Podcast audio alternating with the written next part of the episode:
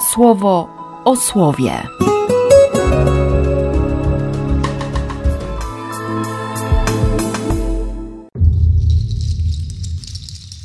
Dwudziesty szósty maja, środa.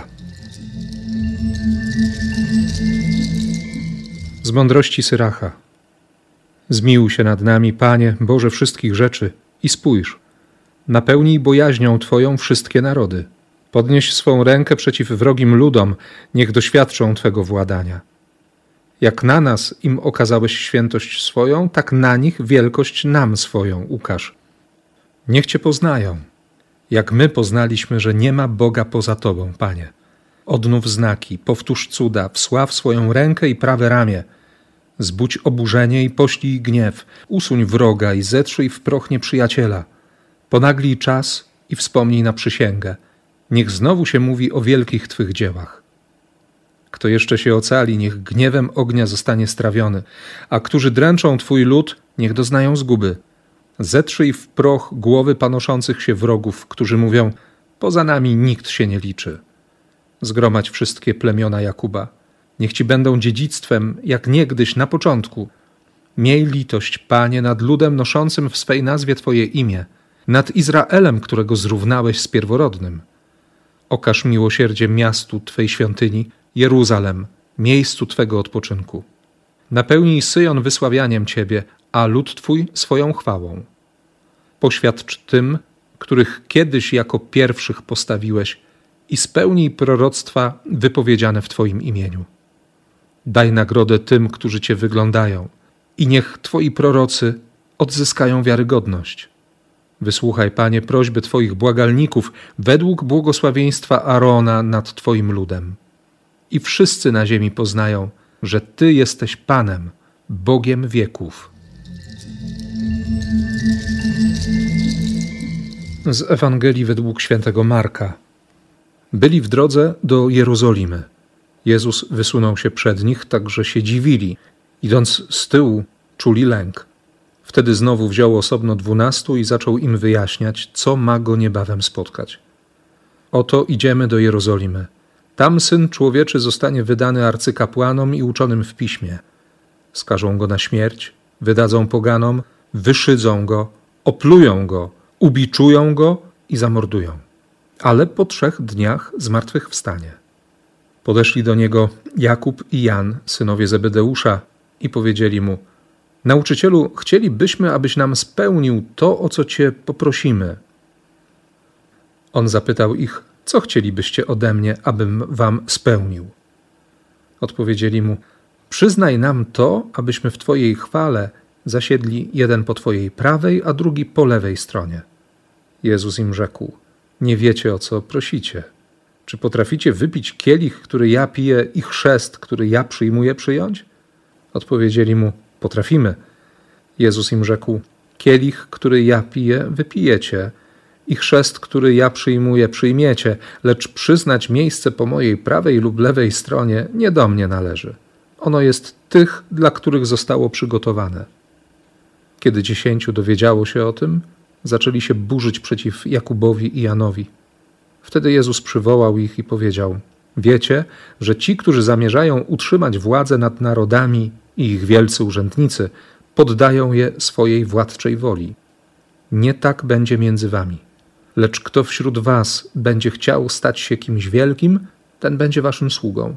A kto będzie chciał być pierwszy wśród was, będzie waszym niewolnikiem. Bo i syn człowieczy przyszedł nie, aby być obsługiwanym, lecz aby służyć i oddać swoje życie jako okup za wielu. Pierwsze czytanie dzisiaj to pieśń, modlitwa o ocalenie. Oby się inni przekonali, że jesteś Bogiem, bo myśmy już się przekonali.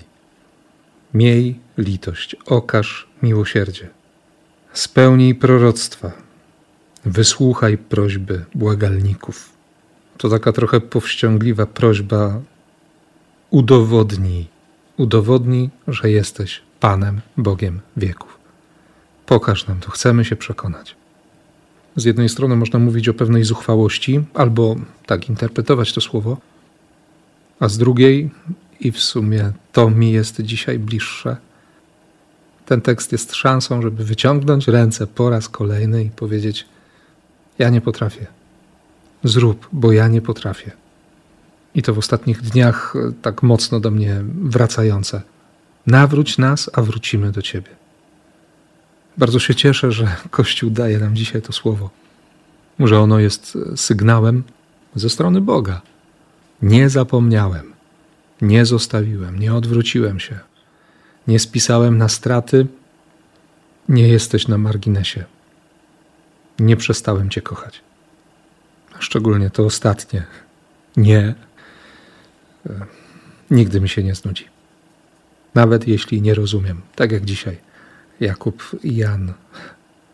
Pomyślałem sobie od rana, że dobrze, że, że to redakcja świętego Marka, a nie Mateusza, bo tam akurat no, mamusia przychodzi i coś tam szepcze Jezusowi na ucho. W końcu ten się odwraca i mówi: Czego chcesz? No i wyartykułowała. Jasne, że ona chciała dla swoich synów samego dobra. Jasne, że oni też dzisiaj stają przed Jezusem, przynajmniej tak to relacjonuje Marek, tak to zapamiętał Piotr, i właśnie oni mają odpowiedź na to otwarcie serca, na podzielenie się z najbliższymi smutkiem, lękiem, strachem i pewnością, że, że tak ma być. Uczynił swoją twarz jakby z kamienia. Jezus idzie, spieszy się wręcz. Oni zaczynają się bać, o co mu chodzi. To jest takie wewnętrzne postanowienie, że, że widać to w ruchach, w zdecydowanych krokach i, i tak dalej, i tak dalej. I to konkretne słowo, zapowiedź wszystkiego, co się wydarzy. A oni przychodzą i, i domagają się teczek ministerialnych. Ciągle nie rozumieją. I słucha ich, i wyjaśnia, i pokazuje drogę. I jeszcze w czasie ostatniej wieczerzy nie rozwinie ten temat. Służyć, kochać. No właśnie, kochać. Nie zajmuj się tym, jakie miejsce. Tym się nie przejmuj. Myśl o tym, jak kochać. Chcesz być wielki? Naucz się służyć. Chcesz być pierwszy? Bądź niewolnikiem. Syn człowieczy przyszedł nie aby być obsługiwanym, lecz aby służyć i oddać swoje życie. Cieszę się bardzo, że on nie rezygnuje ze mnie nawet wtedy, gdy nie rozumiem, gdy próbuję coś z nim ugrać, załatwić, ale właśnie wtedy z niesamowitą cierpliwością tłumaczy, pokazuje, przypomina. Wracamy do początków, do tej pierwotnej, do tej pierwszej miłości, do tego miejsca doświadczenia łaski. Pamiętaj, skąd spadłeś. Nie, że spadłeś, tylko gdzie byłeś. Nie przestanę Cię kochać. Bądź, bądź tego pewien, bądź tego pewna i uciesz się tym. W imię Ojca i Syna i Ducha Świętego. Amen. Słowo o słowie.